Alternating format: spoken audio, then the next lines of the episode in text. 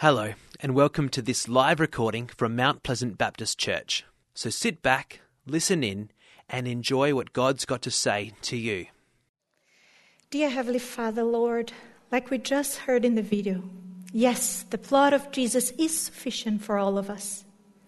Help us to, whenever we draw from the past, whatever it is the situation, the sins, the pains, and the sufferings, Lord, whatever it was or it is, that we would not live there, but that we would keep our eyes fixed on Christ, that we keep looking for the love of Jesus shown to us in the cross.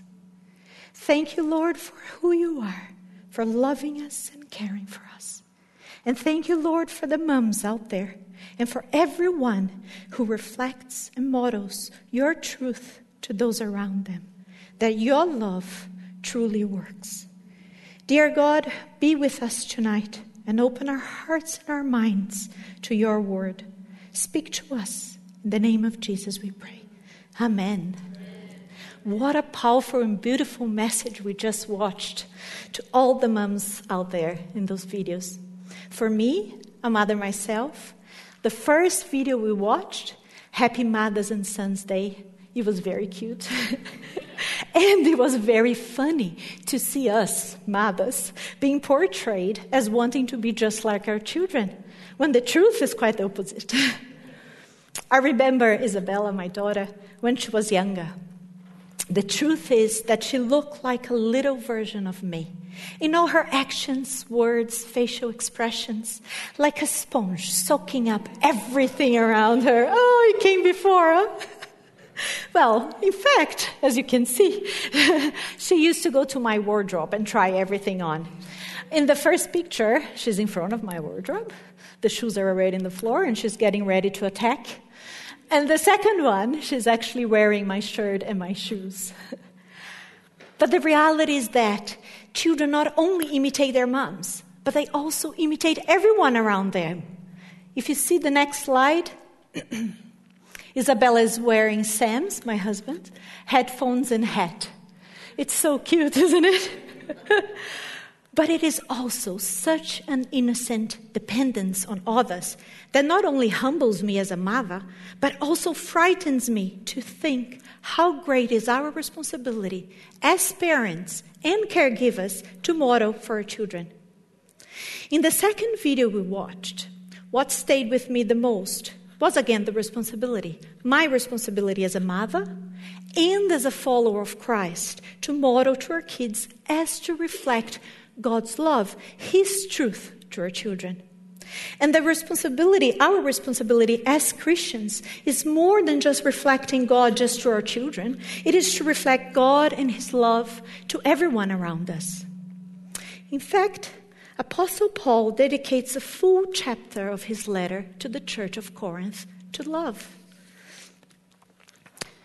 The well known chapter 13 in 1 Corinthians falls in the middle of Paul's discussion of the use of spiritual gifts during worship, as love and its qualities are also originated from the Holy Spirit, and it is the basis of any other gift. It is a gracious gift that comes from the dwelling of the Holy Spirit given by God's love for us through Christ. 1 John 4:19 reads, "We love because he first loved us." And as Paul implies, love summarizes the characteristic of the life of a Christian amongst its community, a life lived in love for God and for others that produces fruits concerning and respecting others. A life lived in love that using Paul's words in 1 Corinthians 12:31, that is the most excellent way. In fact, Paul chose to use the Greek word agape for love in the context of a Christ like love.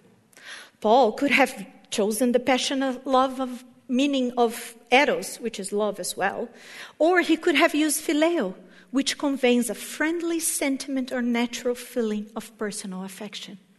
But he didn't. He chose agape. Agape means more than just a feeling, rather, it's a lifestyle. And for us Christians, it's a lifestyle filled with actions that are defined by the cross. It expresses the notion of care and respect for others to be used in the everyday life of a believer that experience God's gracious love in Christ. Theologian Joseph Fitzmyer writes Agape is something in that experience, the basic element of Christian experience that transcends the endowments coming from the Spirit, and so it is the highest of divine gifts. It cannot simply be considered a human virtue, and it is in no sense the product of human effort or achievement.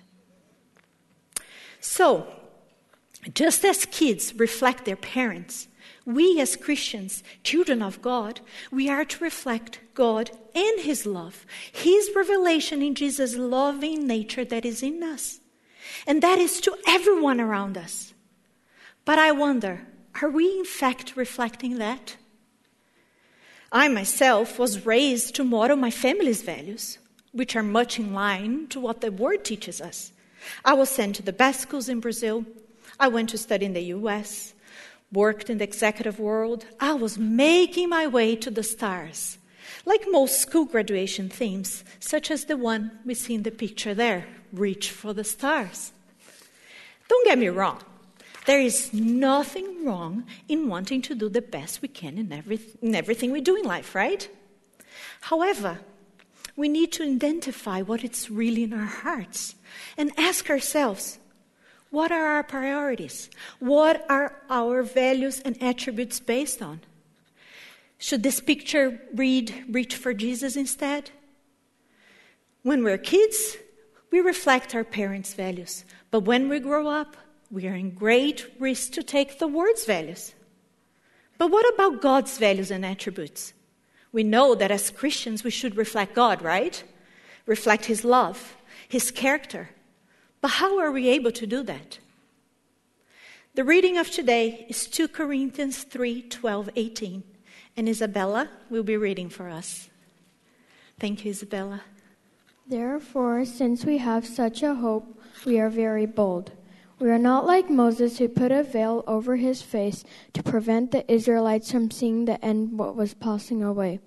But their minds were made dull. For, for to this day the same veil remains when the old covenant is read. It has not been removed because only in Christ it is taken away. Even to this day, when Moses is read, a veil covers their hearts. But whenever anyone turns to the Lord, the veil is taken away.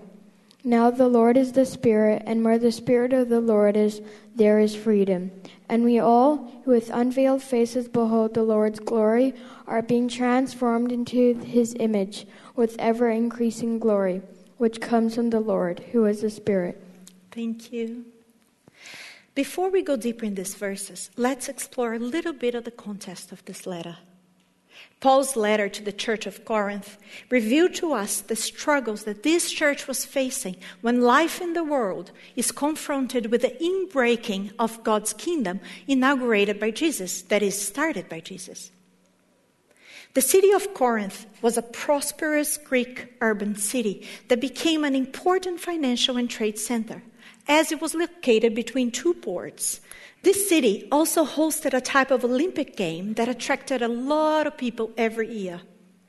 In the social aspect, the Corinthians were very proud of their culture and economic status. They focused on patronage, money, power, materialism, and social status. And those things influenced the competitiveness and personal boasting of the church members. Within this background, the Church of Corinth found themselves divided in many ways, such as in relation to apostolic loyalty, loyal to Paul, self edification, self boasting, social economic status, and worship expression. Another aspect that influenced the church's lifestyle was the notion of Christian freedom this freedom was interpreted by many in that church as a free license to a range of immoral, unethical behavior, misconstrued values, and attitudes. Can you think of any city and church that might look like that today?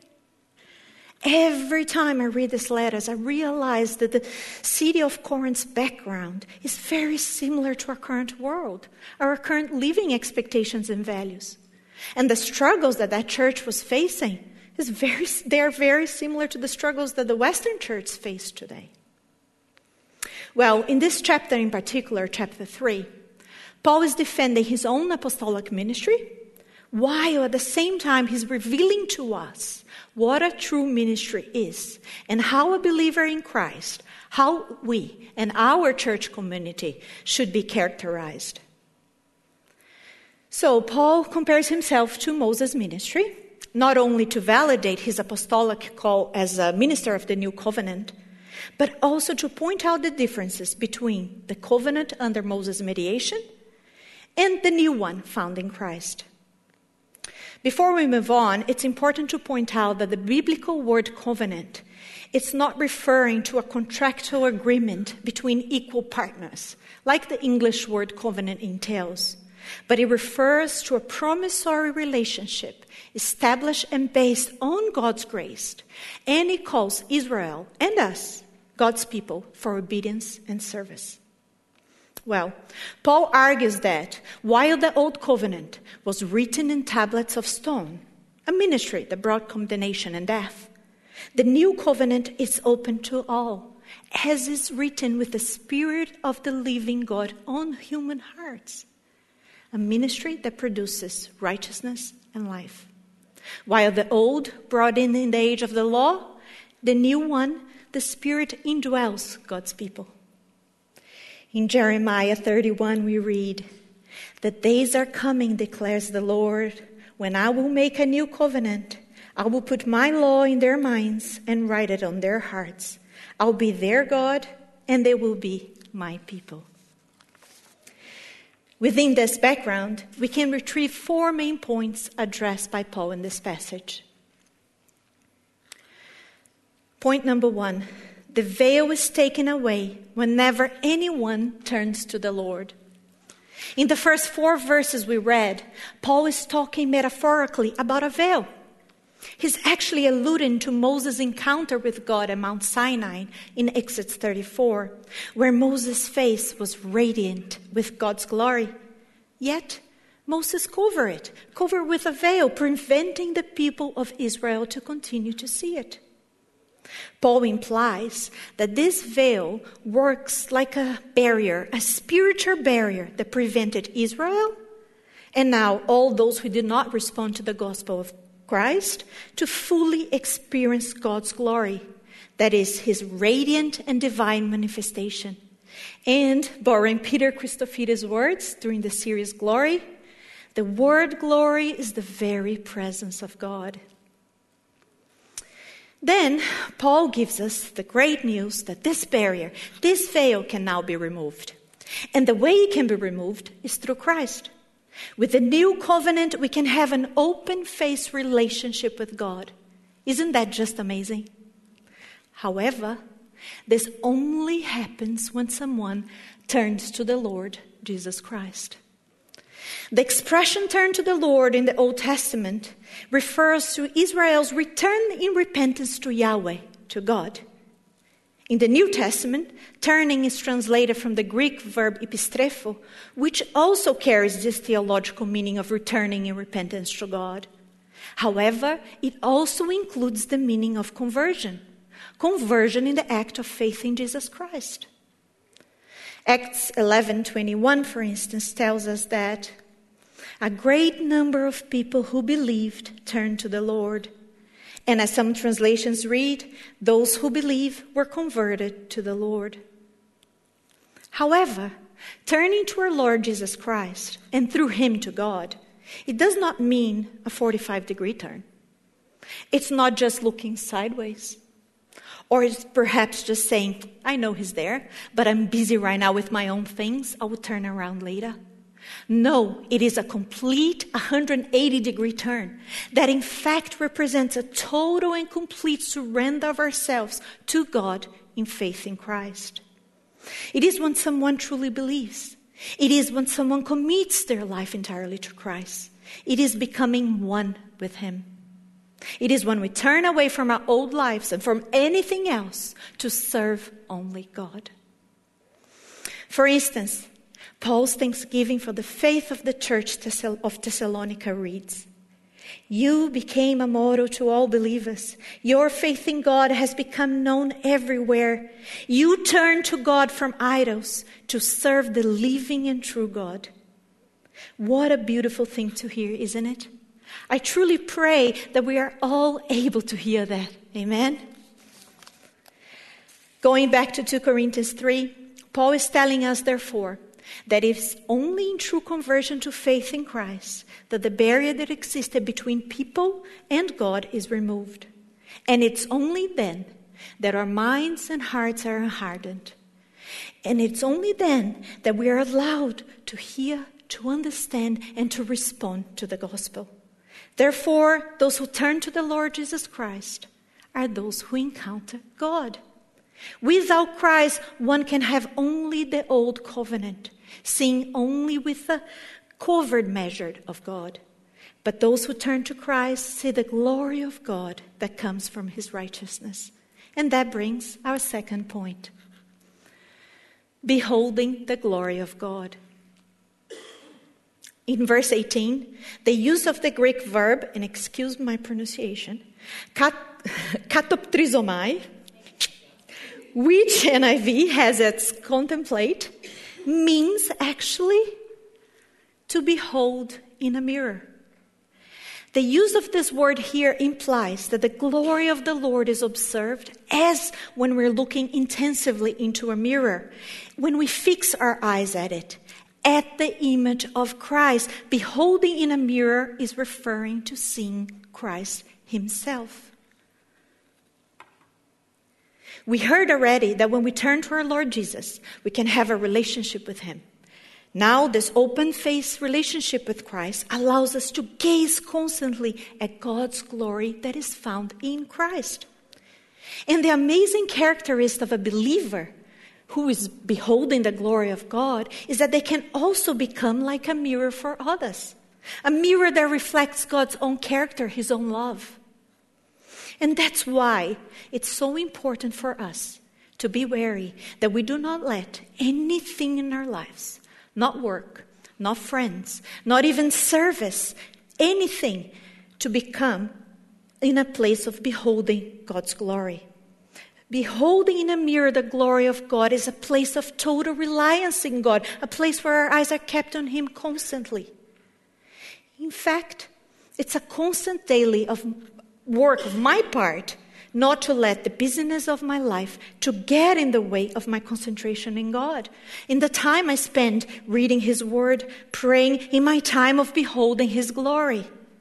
A very hard effort, I may add, but without beholding His glory, without being in His presence, how can I, a sinful, broken person, be a loving mother, a loving wife, a loving sister, and especially be here today speaking His Word to you all?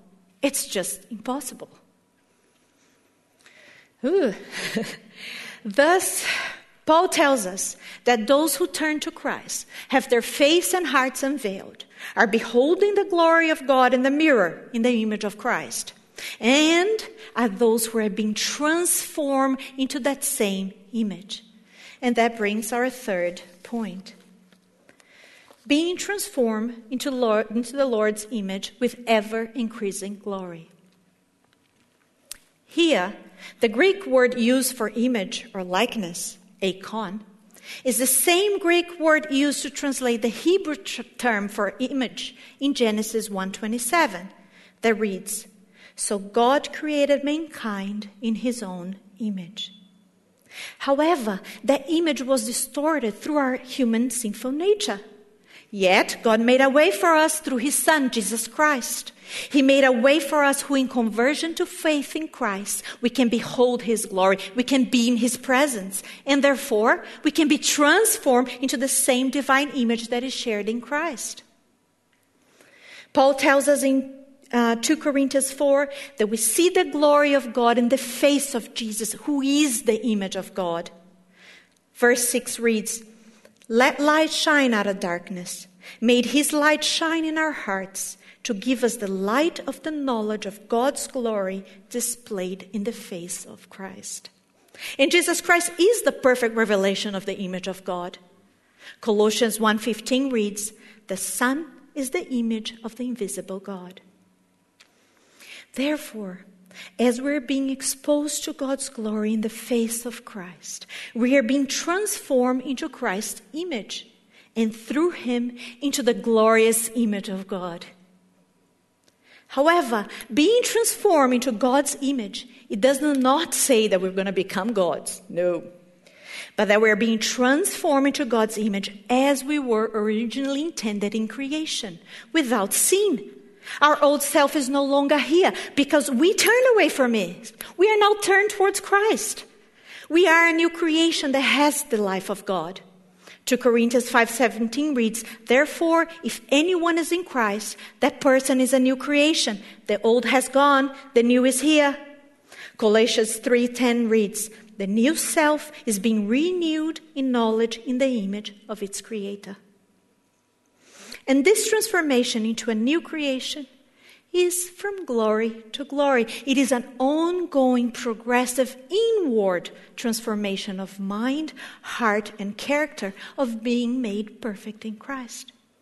It is in response to one's constant encounter with the glorious presence of God, now in the Spirit through Christ's death, and one day face to face where we'll be able to participate in His glory in all its fullness. Amen? And it is in this new creation now of becoming more like Christ that we find, and listen to this, Christ likeness outward actions and attributes that reflect the glory of God to everyone around us. Yes, praise God that in His mercy He made a way through Christ, and in our surrender to Him, we can be filled with His light and righteousness. A way for us to be transformed into His image, living a new life of obedience to Him that reflect His light in, the, in this dark world. And this is done through the ministry of the Holy Spirit. And that brings our fourth point.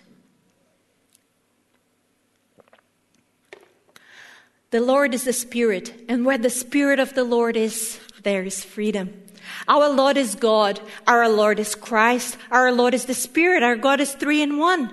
Under the new covenant, the Spirit of the living God is experienced in us through Christ. We are now able to be in direct contact with God's revelation in Christ through the Spirit. The new covenant is here.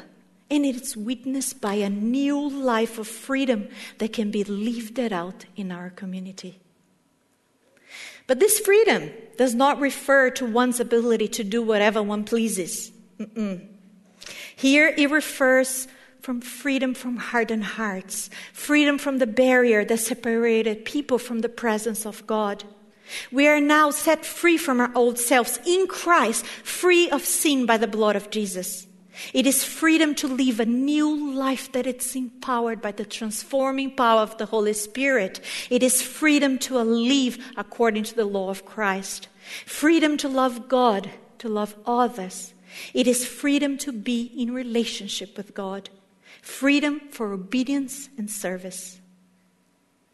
Galatians 5:13 read, "You, my brothers and sisters, were called to be free." But do not use your freedom to indulge the flesh. Rather, serve one another humbly in love.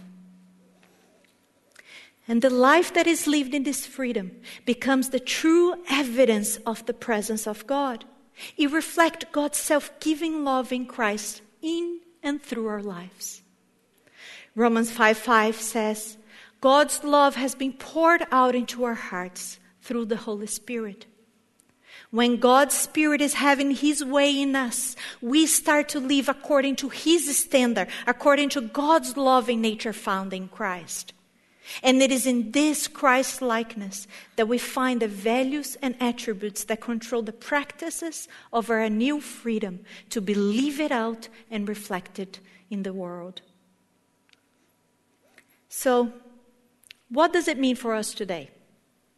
In fact, it means the same things as Paul intended to the church of Corinth. Nothing has changed. We must turn to the Lord. We must constantly turn to Christ in full conversion, in full, with full surrender of ourselves. And it is in this turning to the Lord that we are able to see the glory of God in the face of Christ and be transformed into the same image by the Spirit of God.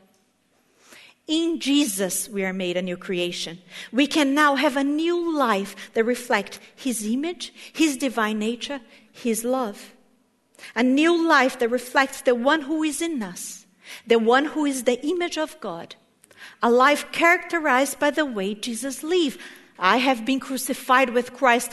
It's no longer I who live, but Christ lives in me. Galatians 2:20. And it is through this new life that we find ourselves modeling to our children, modeling to our brothers and sisters, and modeling to everyone in the most excellent way through the love of God who is in us.